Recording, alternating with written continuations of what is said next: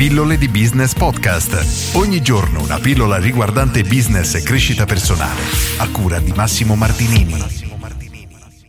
Cashback card. Maria Grazia mi chiede: Buongiorno Massimo, scusa l'ignoranza, ma puoi raccontarci qualcosa a proposito del cashback? Cosa ne pensi? Ora io darò il mio punto di vista, però prendetelo con le pinze perché appunto è il mio e non sono all'interno di questo settore, quindi non lo conosco perfettamente. Quello che voglio precisare sono due aspetti principalmente. Il primo è che quasi tutte le cashback card si concentrano sul fatto di risparmiare soldi e avere indietro soldi spesi, cosa che teoricamente dovrebbe allettare tutti, ma il problema è che la maggior parte delle persone non gli interessa davvero risparmiare quel singolo euro, 2 euro, 5 euro, magari anche centinaia di euro a fine dell'anno, perché lo sforzo che devono compiere, anche se è veramente irrisorio, non è sufficiente se paragonato a quanto gli torna indietro. Questo è il primo punto. Quindi sì, è vero che una percentuale della popolazione è estremamente concentrata sul risparmiare, quindi trovare tutti i modi per spendere meno, ma la stragrande maggioranza no.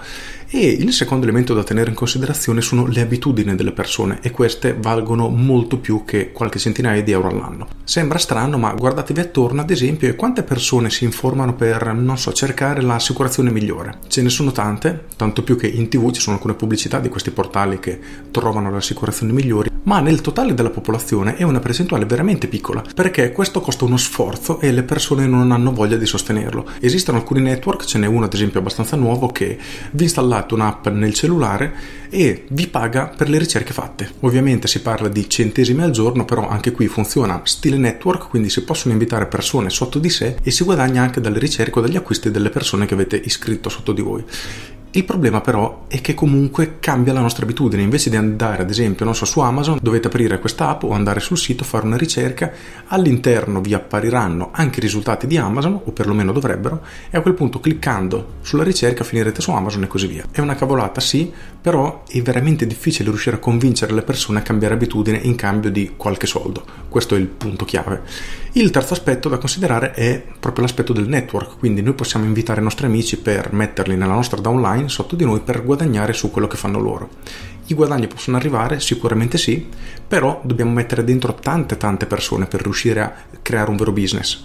E il quarto elemento, quello che ritengo in assoluto più importante, è il fatto che non abbiamo nessun tipo di controllo. Se, come già successo in passato per alcuni network, quello a cui ci appoggiamo chiude, diventa illegale, cambia le commissioni, qualunque cosa accade, noi rischiamo di trovarci veramente con un pugno di mosche, quindi abbiamo un qualcosa che è completamente fuori dal nostro controllo e questa cosa mi spaventa tantissimo. E questi sono i quattro elementi che ritengo più importanti. E quando i networker si trovano davanti a persone che cercano di convincere, magari amici, familiari o persone che si avvicinano a questo mondo, hanno tantissime leve da giocare a loro favore. Ad esempio ci sono tantissime tantissimi portali, anche molto molto importanti, che si appoggiano e quindi hanno accettato questo famoso cashback.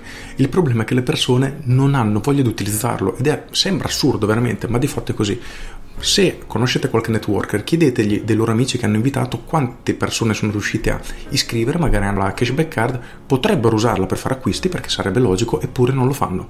Quindi magari vanno su Booking, prenotano un hotel ma non strisciano. Oppure fanno un acquisto su un altro portale che è convenzionato però non fanno tutto il passaggio di passare dal portale, cliccare sul link, eccetera.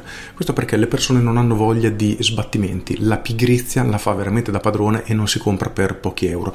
E nemmeno se questi euro potrebbero essere davvero tanti importanti e questo ritengo sia uno dei motivi principali per cui queste carte non riescono davvero a prendere sopravvento e entrare nella routine quotidiana. Servirebbe veramente un cambio di mentalità e dovrebbe diventare una cosa utilizzata praticamente da tutti tutti i giorni, però a quel punto perderebbe la sua efficacia perché si inflazionerebbe diventerebbe praticamente inutile. Questo è il mio punto di vista, spero di aver risposto a Maria Grazia. Come dico sempre, però non fermatevi a quello che dico io, cercate di valutare altri punti di vista, ragionate con la vostra testa, cercate di ascoltare più campane possibile, poi tirate le vostre conclusioni. Con queste tutto davvero e vi saluto.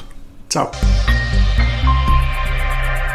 Aggiungo, ho un iscritto alle mie pillole che ha insistito per farmi iscrivere perché non costa niente, eccetera, eccetera, eccetera. L'ho fatto e sai quante volte l'ho usata? Zero. Perché? Per i motivi che dicevo prima, pigrizia, non aver voglia di imparare come si utilizza e tutte le cose che davvero ho già detto. Con questo è tutto davvero e vi saluto. Ciao!